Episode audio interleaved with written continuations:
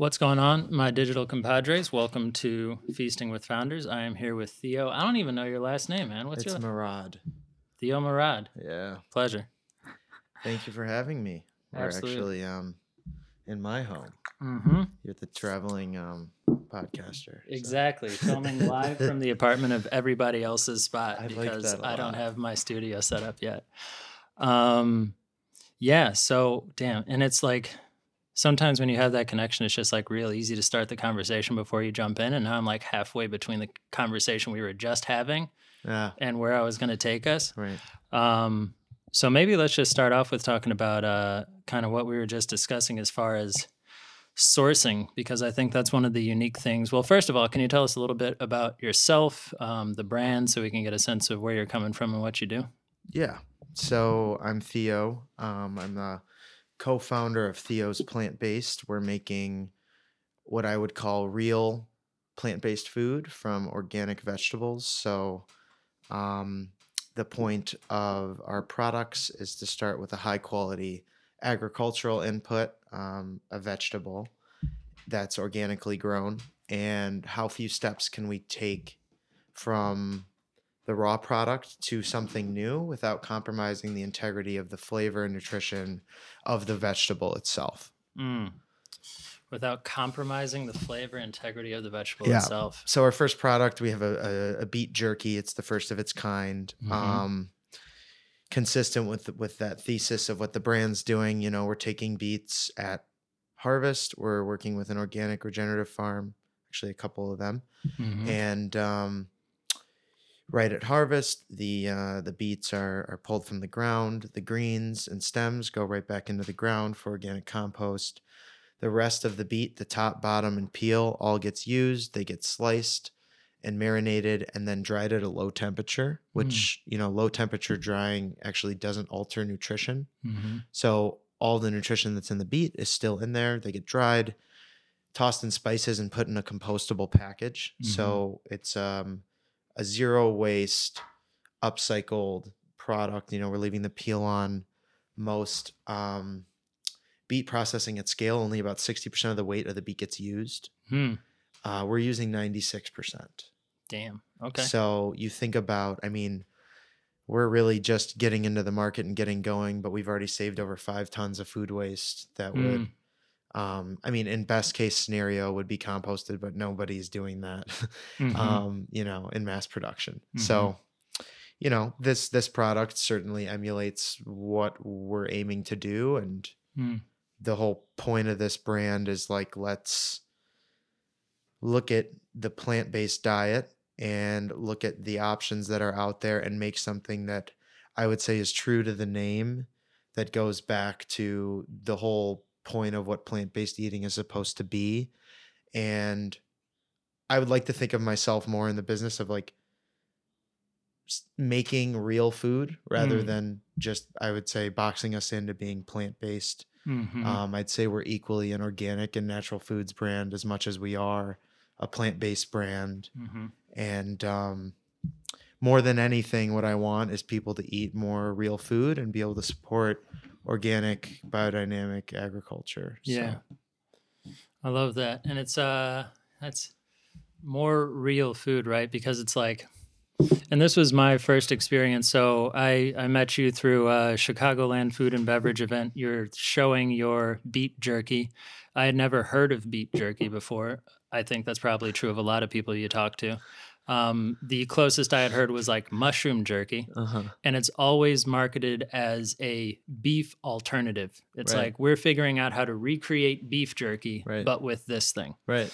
And it sounds like that's not really what you're going for. That happens to be what the market talks about a lot, and Right. you're trying to get to something deeper than that. Exactly. I think, um, you know, if the way you interpret beet jerky is that, oh, it's kind of like meat, and some people do that. And part of the goal of the way we dehydrate it is to have a satiating jerky like texture. But exactly what you're saying, I don't think what we should be striving for is to create these one to one meat alternatives that are Mhm. taste, smell, texture, nutrition panel, you know, appearance, um, behaving and and looking like meat. I think Mm. um, that ultimately leads to way too much manipulation.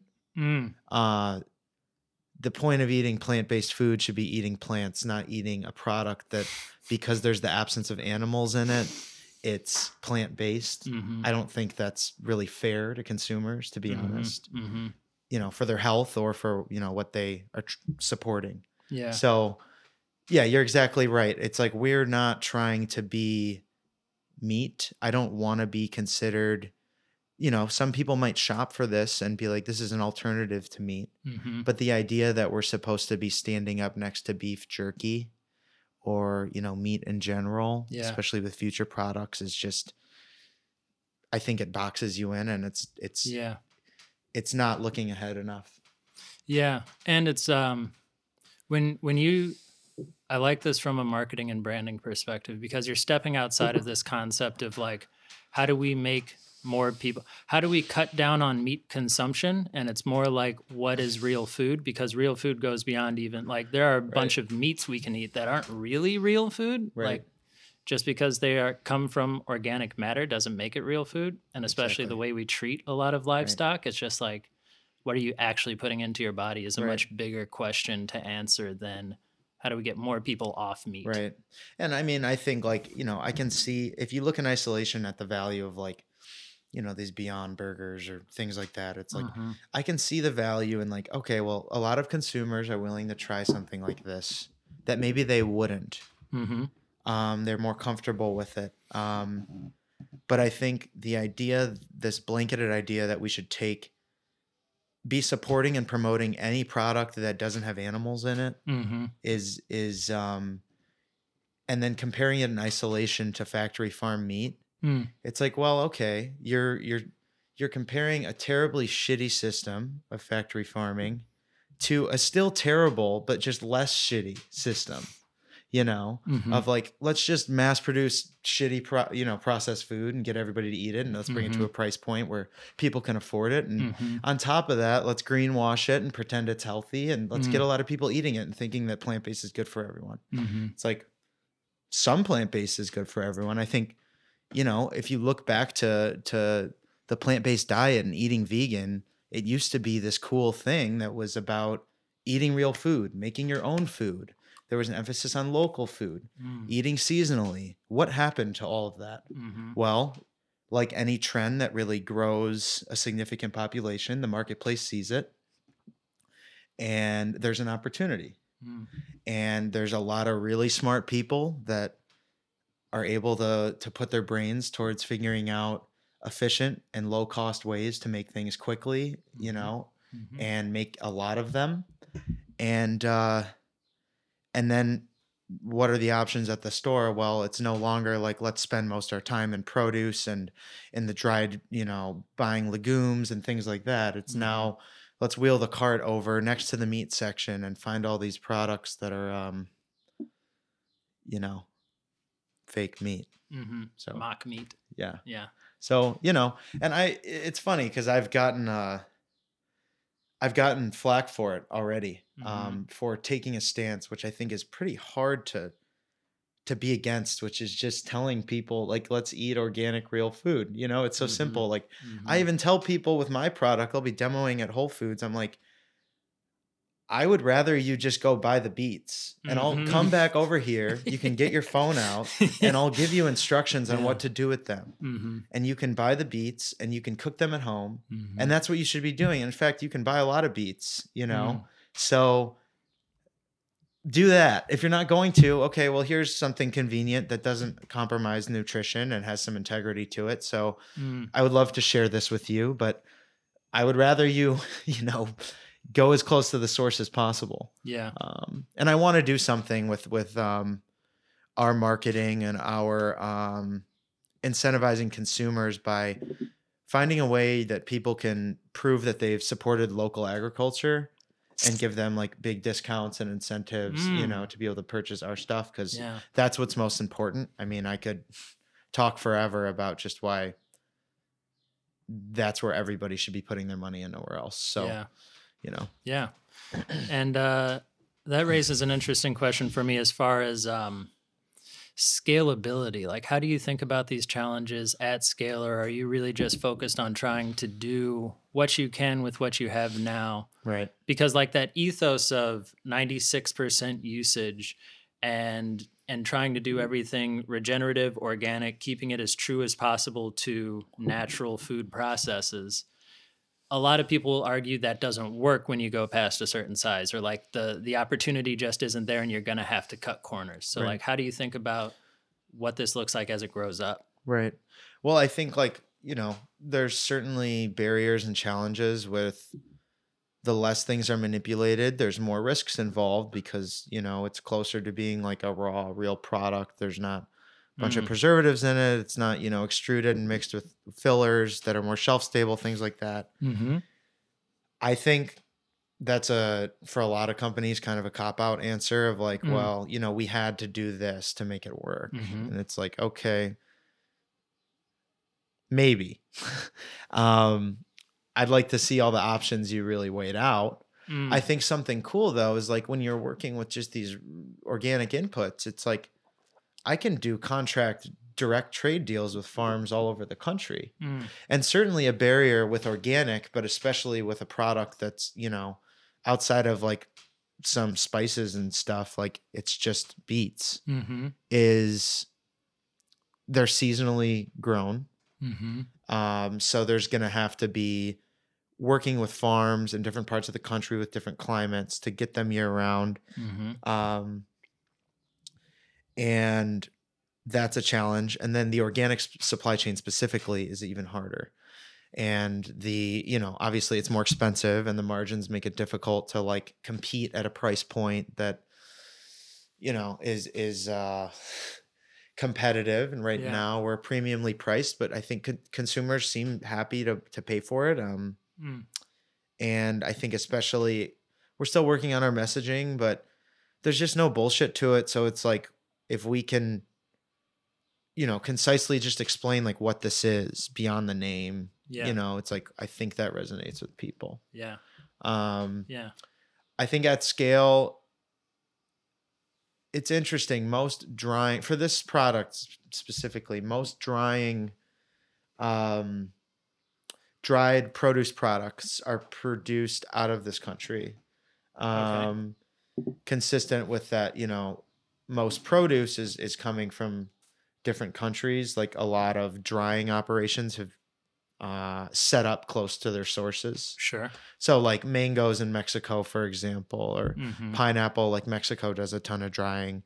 Um, I mean, lots of other countries do. There's a lot of drying going on in India and Mm. other parts of Asia, Mm. um, which is also another challenge for us right now because there's a lot of hand labor involved in what we're making. Mm-hmm. And we're competing with, if you look at products in the grocery store, um, dried, you know, vegetable fruit products, most of them are produced at costs that aren't based on like the US economy, you Yeah. know? Yeah, yeah, yeah. so, you know, what somebody's making, you know, a team of laborers here, they're making 18 something maybe bucks a day or an hour Mm-hmm. hand packing and making stuff. Like there are companies paying, you know, a 20th of that in other countries. Mm. So, you know, you think Yeah. about how that goes in the cost of goods. Yeah. I don't really to be honest, I don't like fully understand like the ethics of like international production and stuff like that, and definitely Yeah. would want to learn more about it before ever engaging with it. But I think there's potential for that someday. Yeah. I You see. know, yeah. if if things are right. right. But I'm never I'm never gonna consistent with making a product. You know, I've already been advised by people to like, oh, you should put this and this and this in it. You know, Mm. a preservative or something to add protein to it. Mm-hmm. And it's the same answer every time. It's like, fuck that. I'd rather not do this. You know, like I'd seriously rather stop today Yeah. than do that. Yeah. And the same thing with the, you know, the ethics of the business. I mean, people in the food industry, I've been working in food since I was 15 years old. Mm. And whether you're at a, you know, a small mom and pop restaurant, working in fine dining, working on a farm, working in a cafe, people are getting fucked over everywhere, Yeah. you know? And that happens in food production too. So like I'm not going to support anything that's not giving people dignity, you know, Mm. and not giving people reasonable pay. And if that means that we have to be premiumly priced and that it it it, it puts barriers on what we're able to do. Again, I'd rather fail doing the right thing. Yeah. So Yeah, and I get the sense your background in kind of being trained in a farm to table movement is informing a lot of this, right? Because I think there are plenty of founders who don't necessarily come from a culinary background or they weren't exposed to how much you can do with local regenerative. So they just assume when an advisor says, hey, you can just outsource this to a factory, they'll get you this much at this price point and we'll sell it here. They're just like, yeah, sounds great. This is the product right. but it sounds like kind of your background as a chef and studying under people that have done this at a high level Right. you're connecting the dots and your network your network of concepts in your brain is a little bit broader as to like we Yeah. can do more Well, yeah, I mean, I think I was it's a big benefit because I, you know, like when I was cooking at Blue Hill in New York, I got exposed to like every vegetable you can think about. Mm. Um, and funny enough, applying the snacks, it's like most of the time I was there, I was working on the canapé station, which is like hors d'oeuvres, like it's the the Mhm. first many bites of your meal, which are usually one to two bites yeah and it's mostly vegetables and um, a big learning curve of working at that restaurant is like i mean most fine dining restaurants the menu changes a lot but there the menu Mm. changes all the time so Mm. it's like you're just starting to really understand the nuances of something and then it changes up on you it's like Yeah. the you know the rug gets pulled from underneath you yeah um, but I think what what's so cool about what Dan Barber's doing over there, he's the chef there, is like Mhm. he does all these plays, and I mean this is direct influence on what I'm doing. He does all these plays with vegetables on like being something else. So like Mm. you know whether that's like fried fried mushrooms or doing like um carrot steaks, you know, Mhm. or um Mhm. all sorts of things like that. You know, different plays on beet tartare. You know, things like that. It's like it's very consistent with and influential for what I'm working on and and why I was able to pull it off is because he's not trying to it's a play on on a dish but he's not again he's not trying to manipulate something away from what it really is. yeah Um so I think when you're when I don't, I don't have training as being a product developer right everything I know about food science has been, you know, specific to learning about, you know, producing the product I'm making. I'm not a scientist. hmm I, uh, you know, I'm a chef and I've worked with my hands in the trenches for a long time. And I know how to make food with things you can buy and make food with your hands, hmm things that you could make at home hmm you know, that people make. And I think that opens up a whole world of ideas and concepts and just a way of viewing the food itself that like people that really study like you know the the science of it deeply yeah. and have a, a more kind of let's you know alteration of of inputs mind which i'm is has its benefits i'm not shitting on all of you trust me um i mean i have a, an advisor an innovation advisor um Mhm. who helps me kind of take concepts and like make sure they're safe and things like that and like you know i'd be screwed without linda baggio so yeah. um but uh you know i it just it keeps your mind open. You're not thinking of things in terms of okay well what's the trend right now? You know like Mm. these products on the shelf in the plant-based set they all have like 15 to 22 grams of protein per serving. It's like how can we achieve that you know and meet the net weight and composition of our products like no i'm not thinking about things like that at all. It's like no. Yeah designing to the label almost right, and you look at a lot of innovation and it's like the the direction that everybody else is walking like all the cool stuff is the person that runs the other way Mhm. you know Mhm. so and you see that in music art whatever yeah so couldn't agree more yeah. Yeah. So, you know, I think it's been a benefit and it's frustrating to me. I've sat on panels in alternative protein. I've talked to lots of people at networking events. I've, you know, LinkedIn, whatever.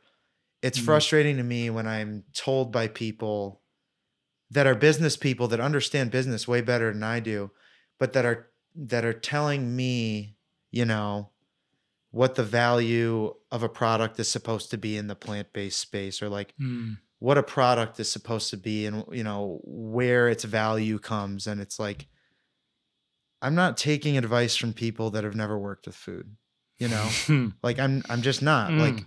Yeah. you you went to business school you know that's awesome and if i have questions about you know cost of goods models and and business development well i'm sure you know yeah. but don't tell me you know you've never been in the trenches you don't know what that's like Mm.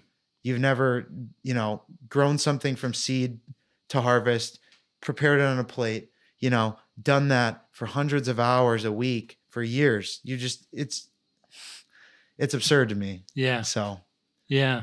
um A I think I have a, a little bit of a chip on my shoulder in that way Yeah. it's like say what you want i'm not taking advice Yeah. um Yeah, yeah, yeah. Yeah, and I think that's something that's missing from a lot of the discourse because so many people that are able to get in front of the camera are the people that either already have the money, the business people, the marketers. It's rare we get to talk to the chefs, the farmers, the people that are actually creating the food we're enjoying. It's the people that have figured out how to get it into enough mouths to turn a profit that tend to be the ones talking about Right. it. Right. Um, and I was at this panel, for example, like a month ago, this alternative proteins panel at Booth. Um, and I was, it was a privilege to be invited to sit on this panel. You know, there's people from, from big plant-based alternative protein companies there that are, um, a lot, you know, more sophisticated than I am in a lot of ways. So Mm. it was, uh, a pleasure to be invited. I think part of the reason they included me is because I was so different than everybody else Mm, um but most of the companies up there you know they're making the the one-to-one alternative protein products or they're working on some technology to bring lab lab grown meat to scale or something mhm, like that and like you know everybody's talking about their brand and the product and what they're working on and Mm, it was all fine. I mean it's not really what i align with but it was fine until towards the end of the conversation it's like somebody in the crowd asked a question about nutrition and low income communities mm, and um, how these options were going to fit in with that. And mm. somebody i'm not going to name the company from one of the big companies up there was saying well you know our projections are that the price points of our products are going to bring um, are going to go down and they're going to be available to all consumers Mhm. and they said you know you know verbatim so this way low income people can have access to uh nutritious food you know healthy food options and i Mm. kind of just you know i had to speak up because it was Mhm. like that's not okay you know it's like let's give the people that are already being held down more processed shit and you Mhm. know what let's use genius marketing to pretend that it's healthy and they're going to think it is Mm. you know because it's a privilege to know how to read food labels it's a privilege to Mhm. to um to understand nutrition and things like that and it's Mm-hmm. like most consumers at the grocery store even people that shop at whole foods whatever it's like you kind of buy what's in front of you and you take what's on the package as what it is and Yeah. it's I, I you know i just had to i had to um speak my mind a little bit because it, it just it just didn't add up in my head Yeah. Yeah, man. It's uh yeah, the game of labels, right? And like I'm just thinking of I got a, a tub of ice cream recently. I've been trying to do like no corn syrup, anything, just as much natural sugar as possible. Mhm. And I wasn't paying attention. I just grabbed a tub of ice cream that was like all natural, uh, no high fructose corn syrup. It's like great.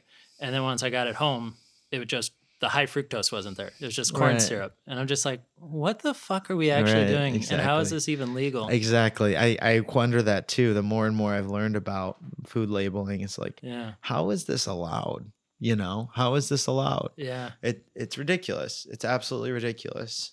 Yeah. There's a fascinating his apparently it used to be that they had to label the things that were not organic as non-organic. Yeah. And then eventually somebody got the right politician to flip the law and just take that out. Like margarine had to be labeled imitation butter and then one day it didn't anymore. Right. And then like over time you see more and more you see something labeled as organic and then if you even dig into the qualities of like what qualifies as organic legally it's like Right. 60% of the product Right. 70% something like that right It's it's wild. And it's not, you know, none of this is to say that you can't have treats. I mean, I'm a, Right. a you know, a glutton. I love indulgent stuff. Yeah. I think it can't be a regular part of what you're eating unless you're like, you know, running 20 miles a day. But Yeah. like, you know, I'm I'm not against people indulging in things. I'm not against having options in the grocery store that are unhealthy. That's fine.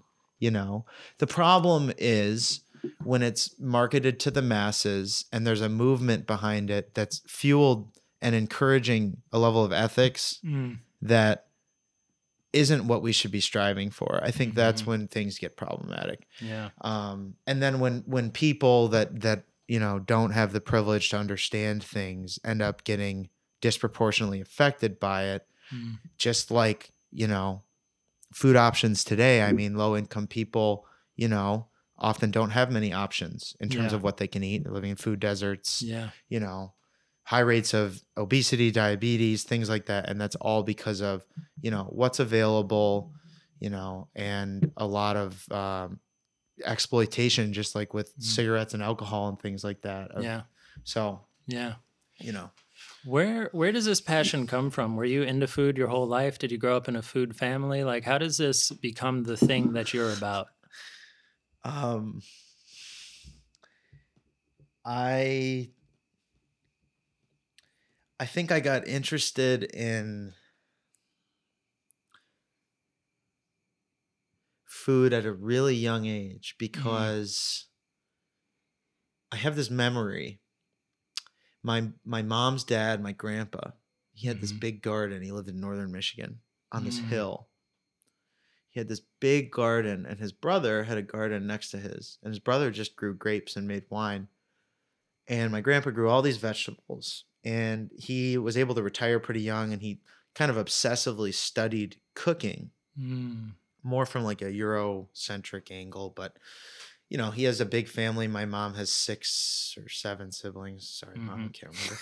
Uh, and no, I remember being a kid and being in the being um in and I don't have that many memories with him, but I remember being in his dark green Ford F one fifty, and it was stick shift because I remember his hand on the on Mhm. the the shifter Mhm. and going on this bumpy ride and it was really significant to me because also I got to sit in the front seat which you know I was Mm. like 5 years old but I remember in the early morning sun you know you get that juxtaposition of the warm sun and the cold air and it's kind of there's dew on the grass and I remember being picking zucchini and all these different vegetables with him and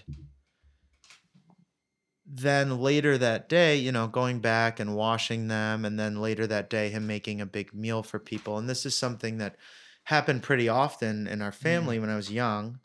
And I think there was something I saw in that that goes beyond the, uh, you know, the the tasty food. You see, it's romantic and it's kind of dramatic what you see when people share and gather, and you know, Mhm. being close to the earth and really in the season of uh, uh, what I think was August, you know, when Mhm. everything is so abundant in the Midwest. Mhm. Um, and I think that kind of set a tone of like what food could be for a while. Mm. Um, and still does. And then when I, you know, both my parents worked full time when I was a kid. Yeah. And at the same time that I really started like watching Food Network and cooking shows and stuff when I was a little kid, it was like, oh well, I'm gonna make myself dinner, you know. Mhm. And it started with like boiling noodles and like maruchan ramen, and Mhm. extended itself out. And then I got my first job when I was 15. I started working, and I worked at a cafe, Mm. and I had gotten really into coffee. Um, did that for a bit, and then um, I briefly worked at Domino's Pizza and then I got my first real restaurant job when I Mhm. was 16 or 17. Mm. It was at a barbecue place in Ann Mhm. Arbor. That's where I grew up. And um you know, classic like they started me off as a dishwasher. It was insane at the time cuz like minimum wage was like 7.25 and they were paying me like 11 Mm. 50 an hour and I got direct deposit every Friday and I thought I was like fucking rich. That sounds nice. know? Yeah, 16. Hell Um, yeah, man. Yeah, and um no, I mean, I think very quickly it was like I I liked the whole food side of it, but then I got, you know, in your face exposed to the adrenaline and the intensity and the rawness of a Mm. kitchen and I was hooked immediately. You know, and it started off with me busting my ass, scrubbing dishes. They didn't even have a dishwashing machine, so everything was done by hand. Mm. And I'd be back there, you know, for eight to 10 hours just scrubbing dishes. And eventually they started letting me cook. Mm. And I worked there for a few years. And then in college, worked in, I went to University of Michigan and, and was Mhm. cooking at several different restaurants throughout my time there. Spent a little time in the food nonprofit space Mm. um, and was just kind of in that. Um, I briefly took a job in IT when I was a student, and I hated it, and like was in a cubicle. And though I was able to like do my homework while I was Mm. while I was working, I like very quickly recognized like I could never work like this Mhm. ever. Mhm. You know, I have ADHD. I can't sit still. I'm shaking my fucking leg here Sure. and like I'm a tactile learner. I'd like to, you Mm. know, engage with people. Yeah. Another thing I love about restaurant culture is like there's no there's not like this facade that you have to put on that you see in like the corporate world where it's like let's kind of take a lot of the individuality and, and human side of things out, Yeah. you know, and yeah. in restaurants it's like you do your job and anything goes. Yeah. You know, like Yeah. seriously anything goes Yeah. you know and like sometimes that can be too much and can be a little harmful but hmm you know there's a level of realness to the people and authenticity that i appreciate so much that i admired so quickly Yeah. that i felt comfortable in Yeah.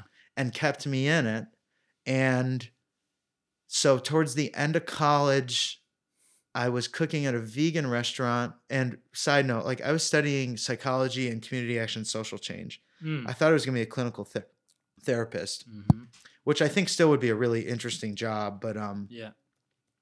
you know, consistent with you know doing something experiential. It's like sure. um, I saw, or I started working at this vegan restaurant when I was towards the end of college. It was called the Lunchroom, and it was a really cool place. The Lunchroom was like a, um, equally a restaurant as it was almost like this community nonprofit organization. Mm. Such an outlier in the restaurant space. Um, Mhm.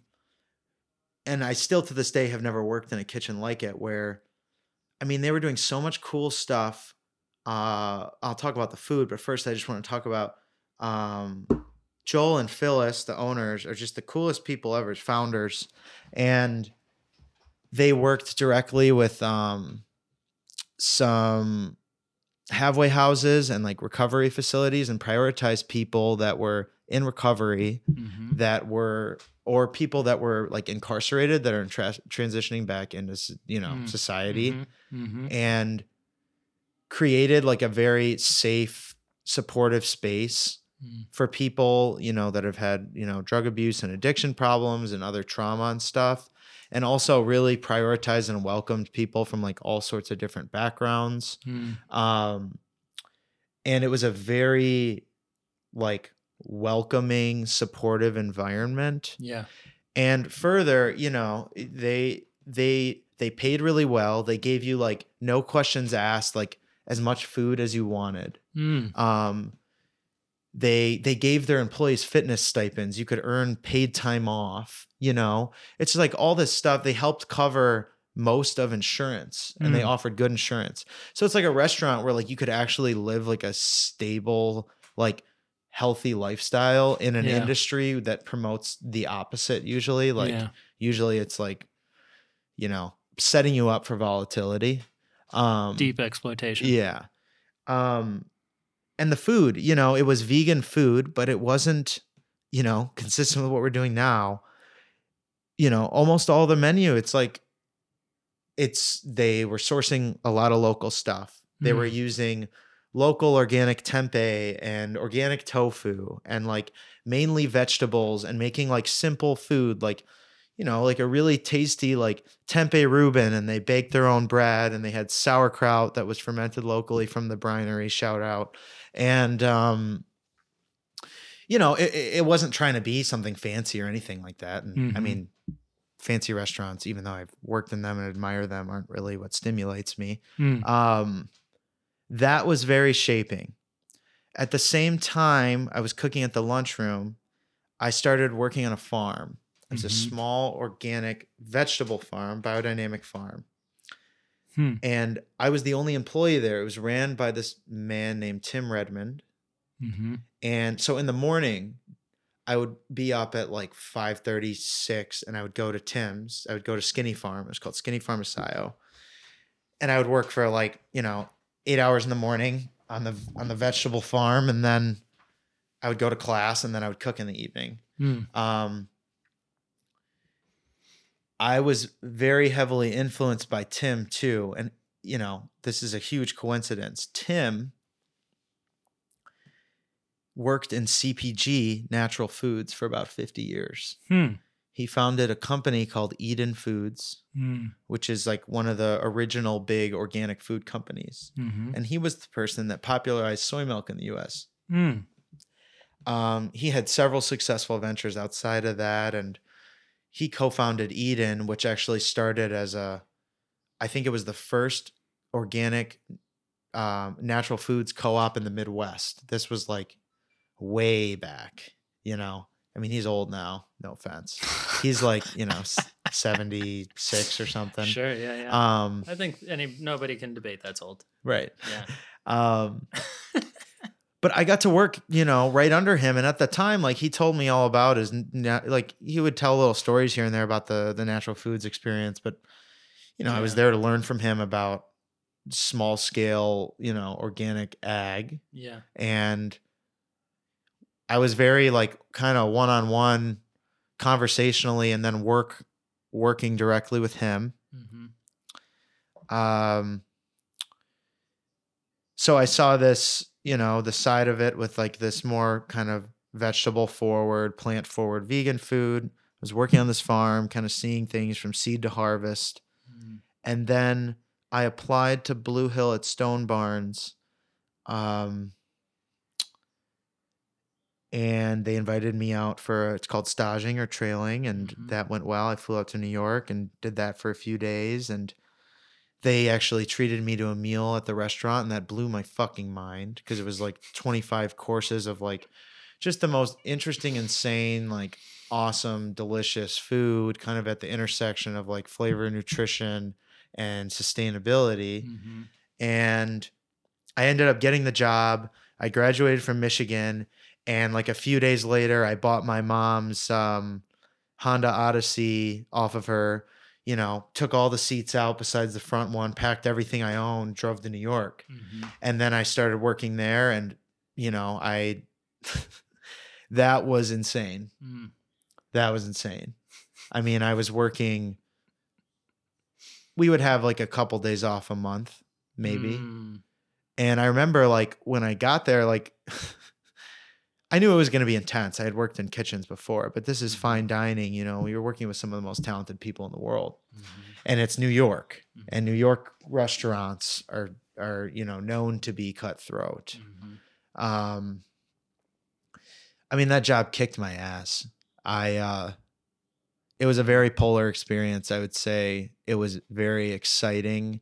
I learned so much. You know, you're thrown in the deep end. You you become aware of being capable of doing things you didn't think you were. Mm. Um, but it certainly came at a cost of I kind of put my health on the back burner for a while Yeah. but it was such a you know it was such an immersive education because the restaurant's on a farm and this farm stone barn center um they're growing everything they have livestock they're you know they're really using all of the best practices Mhm. and the restaurant's working hand in hand with them Mm. and uh you know a big component of, of blue hill which is really cool is like they really educate the cooks there i mean we had meetings almost every day with the farmers and Mm. the the cooks had farm chores but we had to go work on the farm every week and things like that and like dan barber the chef there was pretty good about there were lots of opportunities for like field trips to go to some of the other local farms that the restaurant worked with and um, really see food from that side Mhm. um So he's kind of creating missionaries almost. Yeah, I mean, it's certainly like if you work there, you end up drinking the Kool Aid. But I think it's Mhm. the right Kool Aid in a lot of ways. Maybe not so much in the you know the intensity and the culture because it was um, a bit unhinged. Yeah. Uh, Yeah. But in terms of you know kind of the the aim of what they were going for, I think uh, really took a lot of my past experiences and was like refined them and shaped them Mm. and then the job itself was like that level of intensity and responsibility Mhm. and rigor i think shaped me in a way that was like you know it's like when you do like ins- i don't know if you've ever done like some insane workout program and then you're like wow like i could really push myself this far Sure. I mean, shit. If you don't do it right though, and you do it too much, you're gonna get injured. And Yeah. maybe that happened to me. Yeah. But like, you see what you're capable of, you know. And um, anyway, I I worked there for about a year, and then I moved to Chicago. The plan was, uh, you know, my brother lived here. I wanted to get out of New York. I was burnt out. Hmm Um, my partner at the time was living here. My brother lived here. A bunch of my friends, you know, Kevin lived here, and um, my plan was to work at a restaurant called Smith downtown. They do Mm. farm to table food. I had a Mhm. connection there. They have two Michelin stars as well. hmm Um, very shortly after I moved here, you know, I was taking a little stress break, and COVID hit. Mm. So it was a strange time. I mean, to be transparent, I was not, my mental health was not good. You know, I came off Mhm. of being in New York and being like, not having to face myself for a long time because all I Mm. faced was work and my Mhm. responsibilities there. And hmm you get so used to the stress and the intensity and like that's where your brain is and then the stimuli goes away but then your brain's still there and you're like what the fuck just happened to me Yeah. you know Yeah. um but i came here and and then covid hit and it was like like everyone in the world it's like what the fuck do i do and Mhm. um i um i was fortunate enough to get like the covid relief unemployment support Mm, which was awesome mm, and like a lot of cooks I know and people that worked in the restaurant industry, it's like for the first time in, you know, maybe years or ever, you have an income and you have time. mm, And I had never, like, it just had never been like that. mhm, So I got to, you know, and like you can't do anything. mhm. So like it's like let's go to the grocery store and then just fuck around at home. It's like I was got addicted to making sourdough bread. I was getting all my flour from Janie's mill and Kevin was doing it too. We were pumping out bread like mad here. There's flour everywhere and like um I went back to Ann Arbor uh and was living with my parents for that summer and kind of helping them out. And they have a little more space and it was better. It was more Mm. healthy than being in the city Mhm. started a big garden there. I was growing all sorts of stuff and um, cooking a ton. And the beet jerky thing just was like a playful thing that came out of that. Mm, So I was just screwing around with it. People started sharing it with some people.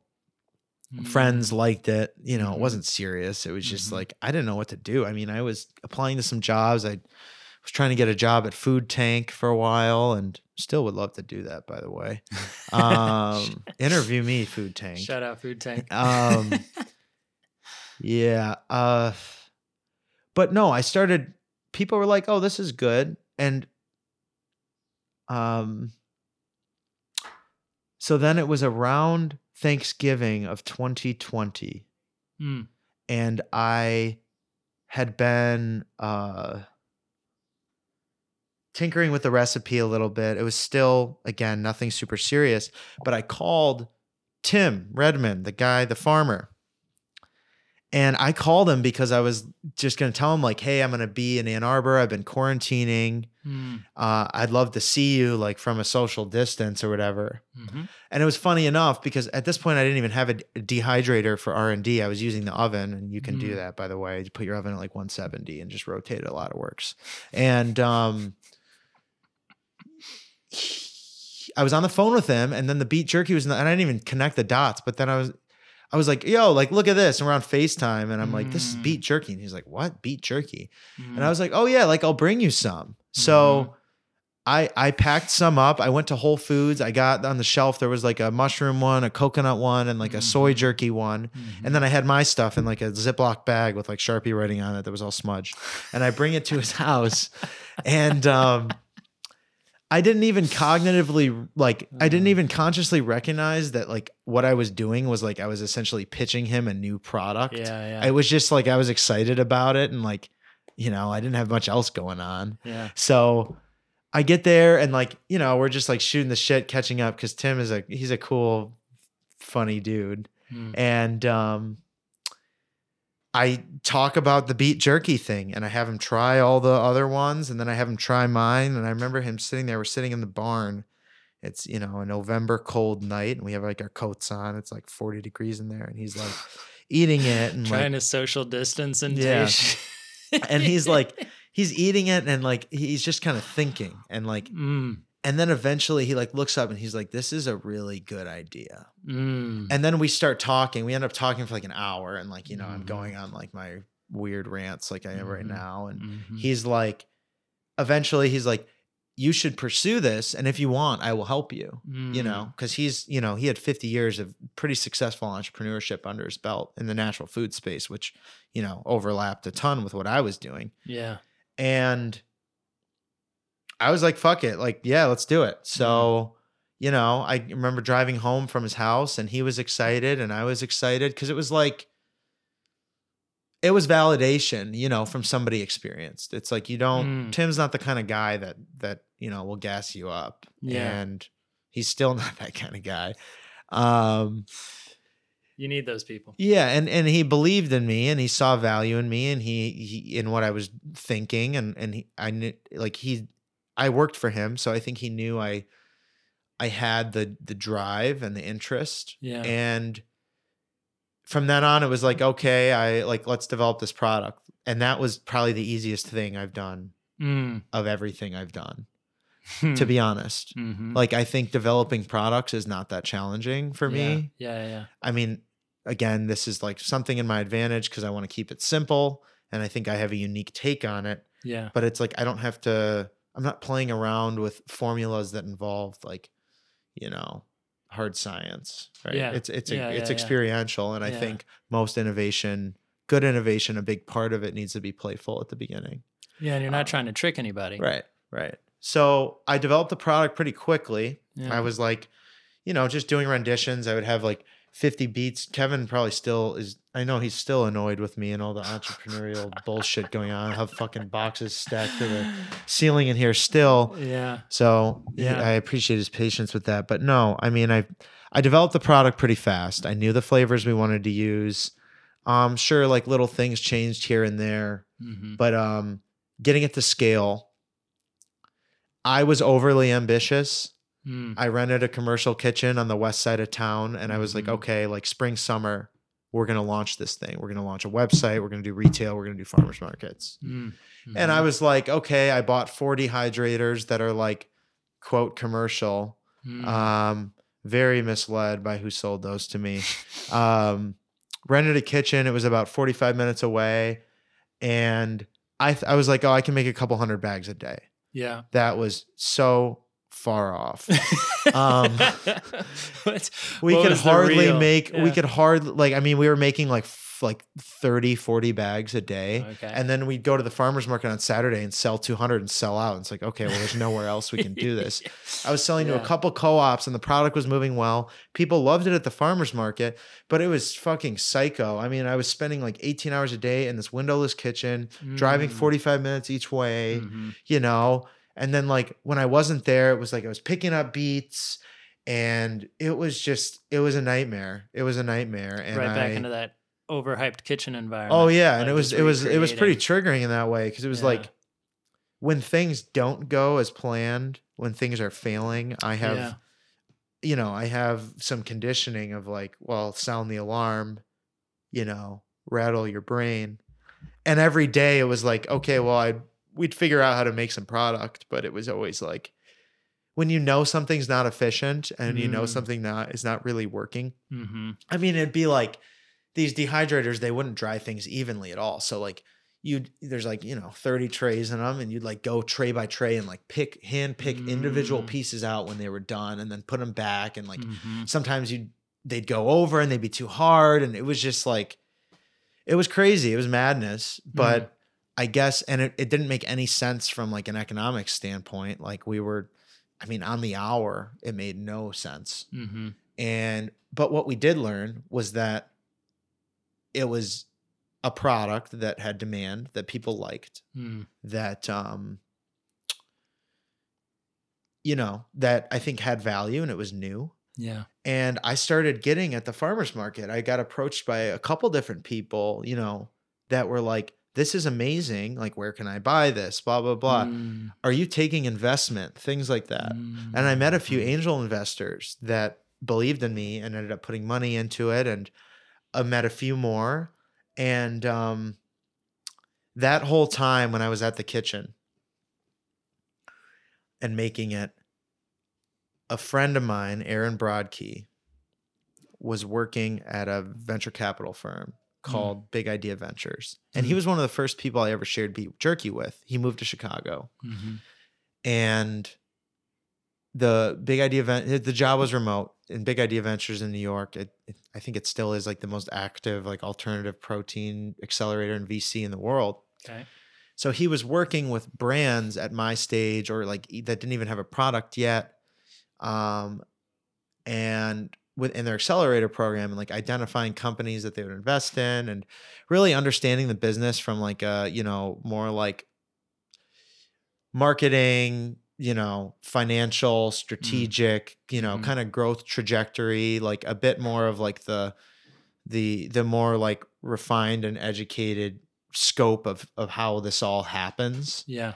and he was giving me advice on the side throughout all of it um at that scale and he saw and you know the the the interest from consumers and he saw the the people um that wanted to put money into it and stuff Mm. and that fall i so the summer went on we had this shit show of like making products sometimes and not having it and blah blah blah Mhm. but we got the data that people liked it at the market and we got the data that it moved off the shelf at some stores Mhm. and then that fall i was like okay well with aaron's advice too aaron was the one that kept telling me like dude you need to like figure out how to scale this like it's not worth your time to just be slicing beets with your head Mhm. down you know Mhm. and Mm. you know he recommended to me to to you know make a pitch deck and like find a co-founder and all this kind of Mm. stuff so i started interviewing people for co-founder jobs i like posted online i interviewed a bunch of people and i kept trying to poach him Mhm. and eventually you know he applied and he like did the exercise that i think my brother helped me put together Mm. uh thank you for that julian and um after some negotiation and like convincing i got him to quit his job Mm. i mean he quit his job it wasn't Yeah. all me but yeah. but i saw like okay here's this person that knows all the shit i don't Yeah. Yeah. you know Yeah. and he's really driven and he's focused and he's hungry and like Mhm. we share that Mm-hmm. so he came on board in 2020 what is it 2022 in january we you know f- formalized a partnership Mm-hmm. and um we kind of divided the work you know it's like okay well he's like finance marketing strategy you know kind of co-tackle sales i do product development operations you know and then i mean we've all we have our hands in everything but Mm. it was like let's raise money and find a co-packer Mm-hmm. um because i knew from my experience like we can't scale this in house no way mm-hmm. and even if you do you know it's like it's a kind of a it's a risky game to play because if you invest 100k capital towards production say things go well where you're going to outgrow it Mm-hmm. you know and then what do you do all that equipment's worth like less than half of what it was Mm-hmm. and what do you do with it like do you keep it just doesn't make sense so Mm. it was pretty stressful because we formulated a partnership and we raised money from angels and then supplemented by some friends and family Mm-hmm. um, we had no co-packer, we had no supply chain. We had a product, we had no sales lined up or anything. So Aaron and I were like, you know, it's just like, and again, like I kind of love the chaos. It's like entrepreneurship and working in a kitchen, share that a little bit. Yeah. I mean, he was grinding all the time, setting up the infrastructure to make, you know, make this work from like everything back end administrative, you know, strategy, how we're going to go to market, all that. Mm. And then I was like figuring out supply chain and manufacturing. hmm And, you know, him and I both were just working like dogs. I would, I've, I would spend 50 hours a week just cold calling manufacturers Mm. and nobody wants to talk to you. You're like, hey, I have this product that has never been made before, and the process is unique, and we have no sales lined up, and you don't know who the fuck I am, and it's organic, and um, you don't have a certification, but you should get one to make our product. and like, you, you know, people just be like, you know, once you get a PO for like regional sales, like call me back, and it's like, okay, yeah, yeah, you know and we finally i've called i've talked to over 500 co-mans in this country Mm. um and i got like one to say yes Mhm. finally did a did a trial run over the summer last june figured out Mm. we could make it Mm.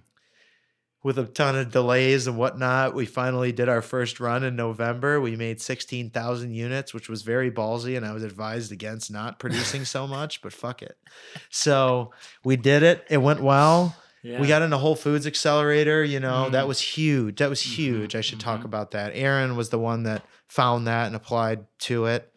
Um, Mm. We went through tons of interviews and stuff. It's this new program where they take one, they're about to, uh, like, they're, I think they're selecting or taking applications right now for their second cohort, but Mm. their first cohort was last year. And they have 10 regions of stores in the country. They took one brand from every region. Mm. Hyper And- local. Well, not hyper, but local. And the, the the the aim of the program is like they were identifying brands that they think would be promising Whole Foods brands and Mm. collaborating with whoever gets chosen for each region region to represent and work on being a successful Whole Foods brand. Okay. And over 500 brands applied in the Midwest, and we were finalists, top three. And then we had to like shoot a video, um, like pitch thing, and it was great timing because we, him, and Aaron, and I went back to, to Ann Arbor to do this thing called ZingTrain, which is like a, Mm. it's like a um, ethical business uh, workshop, Okay. and uh, yeah, it's through Zingerman's. I don't know if you've heard of Zingerman's I have not. all t- they're a really cool organization. Um, anyway, but we were in Ann Arbor and like they said, Whole Foods said like we're not going to discriminate based on like setting or judge you based on like the setting you shoot it and stuff. But it was just such a great opportunity because we went to Tim's farm and like shot it in a hoop house Mm. and made it like super cool, which I Yeah. think definitely like maybe it was like a subconscious advantage. yeah, but you can't take that discrimination out. I feel like, Right. like, yeah, yeah. But no, we got in and like that accelerator program ran from the end of the summer through the fall. And then we did our run, which was, oh my God, the first run was just insane. we got to this facility, me and Linda Baggio, my advisor for um, like QA and production. And we were expecting there to be like 10 to 12 laborers there Mm. because these beets we're processing 10,000 pounds of beets. Um, Okay. The beets need to go on trays and they need to be hand placed on trays and they can't overlap one another or else they won't dry evenly. hmm We show up to the, the facility and we knew it was going to take all day, but we show up to the facility and there's three people there. Mm. And Linda and I immediately were like, okay, you know, it was like five in the morning and we're like, okay, like, I don't think this is going to get done. Yeah. So her and I both end up, you know, becoming workers on the line.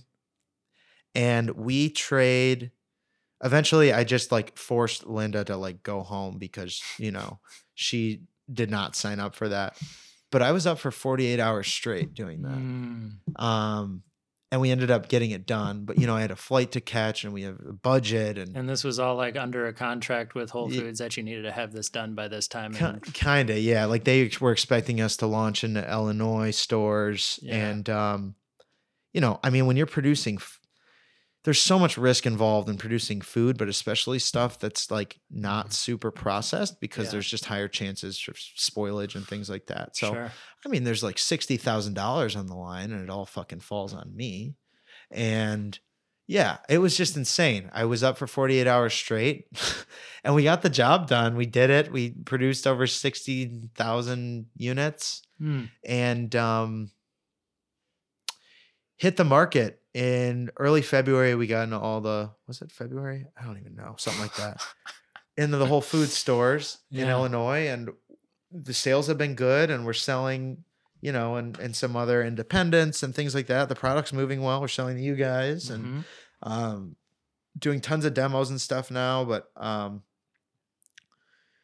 it's uh, it's kind of crazy. Yeah. Yeah. Yeah. For brief context, uh, you guys' as Village Farm Stand, I'm working over there part time. Um, and they currently carry Theo's beet jerky in all three flavors. If you want to catch us on Dempster off the uh, train line in Evanston, we're up there. But Go buy it. um, go get it. And it is, it's remarkably good. Like, I really, I had no experience with beets before tasting it, really. I don't think I've, maybe I've had like beets in a salad, Right. but I didn't know what to expect. And Right. I ate it after that um, networking event, sitting there. Like I was sitting at home trying to do emails after the event, and I just like opened the bag up and I ate one. And then before you know it, the bag was empty. And I was like, well, shit, I guess I like that because that was fucking good. Um, Well, you just ate a big ass beet. yeah, and it's like now, okay, I guess I like beets. Maybe when they're Right. diced, when they have sea salt and cracked pepper on them, or when they're flavored with uh, sesame ginger teriyaki. Right. Um, but I mean, so that's and I think what stands out to me in that story, and this is probably a lot of um, thank you. This tea is remarkable as well.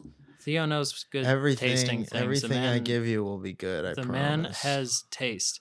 Um, I think one of the it's people underestimate how much effort I think goes into getting any sort of business off the ground, but especially food and beverage. And I know people working in the corporate world that hear the concept of doing a 10 hour day and start getting uncomfortable, you know, let alone 48 hours just to make the shit happen.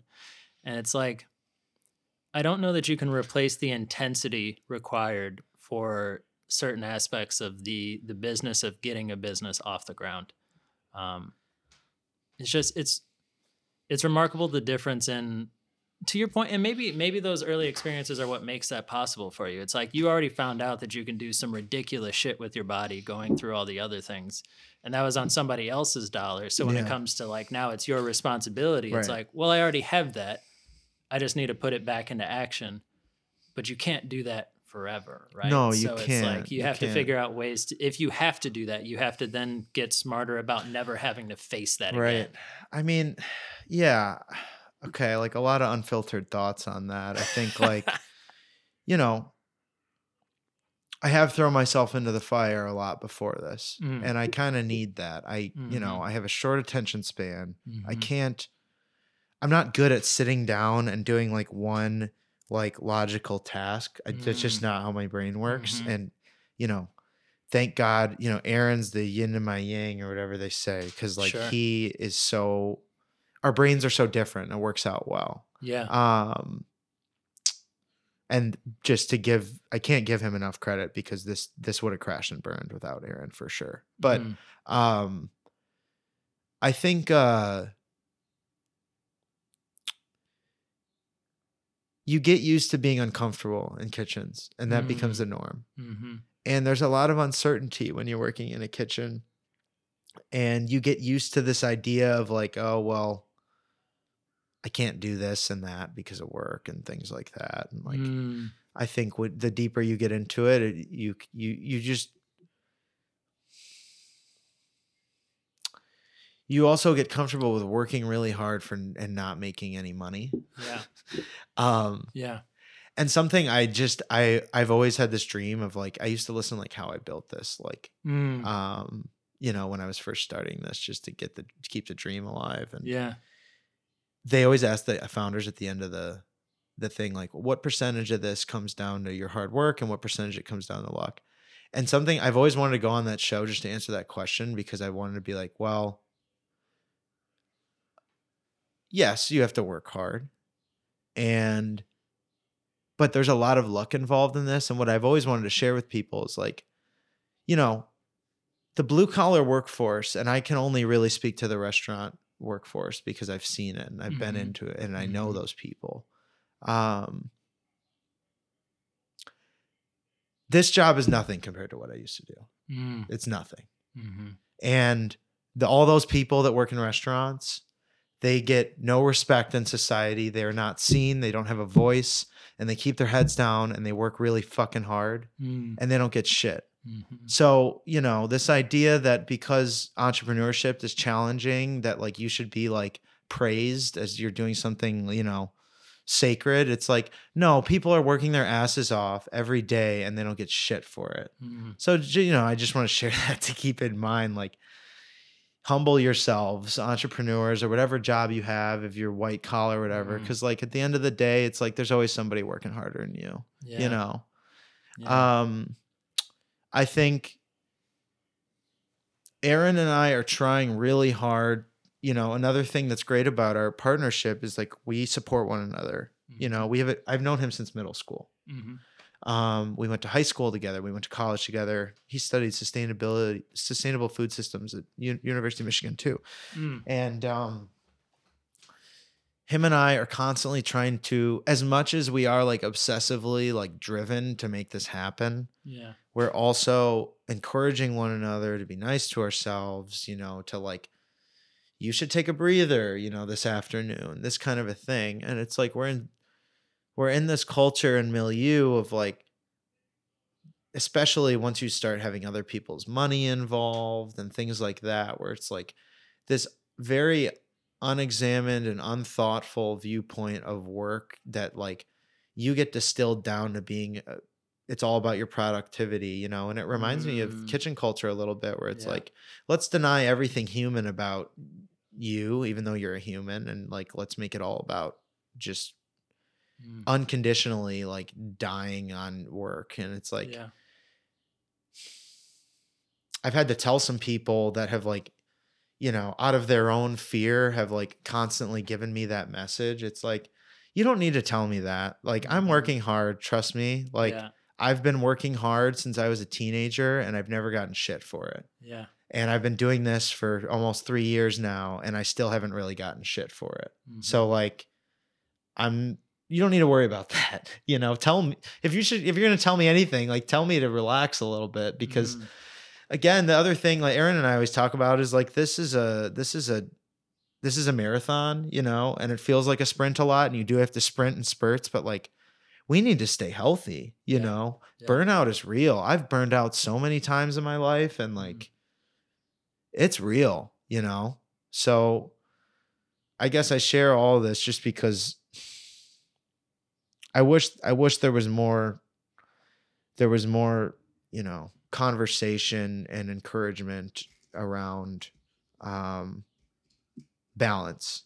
yeah, And you can't always get it, but I mean, you go on LinkedIn, for example, it's just toxic. It's like everybody's just saying how they do a bazillion sacrifices, and I'm sure like half of them aren't even true, but you know, it's like, you know, this is what I do to succeed. And it's like, okay, like maybe you shouldn't have done that. Yeah, you yeah, know, yeah, like yeah. wa- At was- what cost? Yeah, right yeah, it's like oh i saw a post once it was like you know i've like i've had like three failed relationships because of this work and that's how much i care about it's like are you really proud of that Yeah. you know yeah, that's not something you should be bragging about Yeah.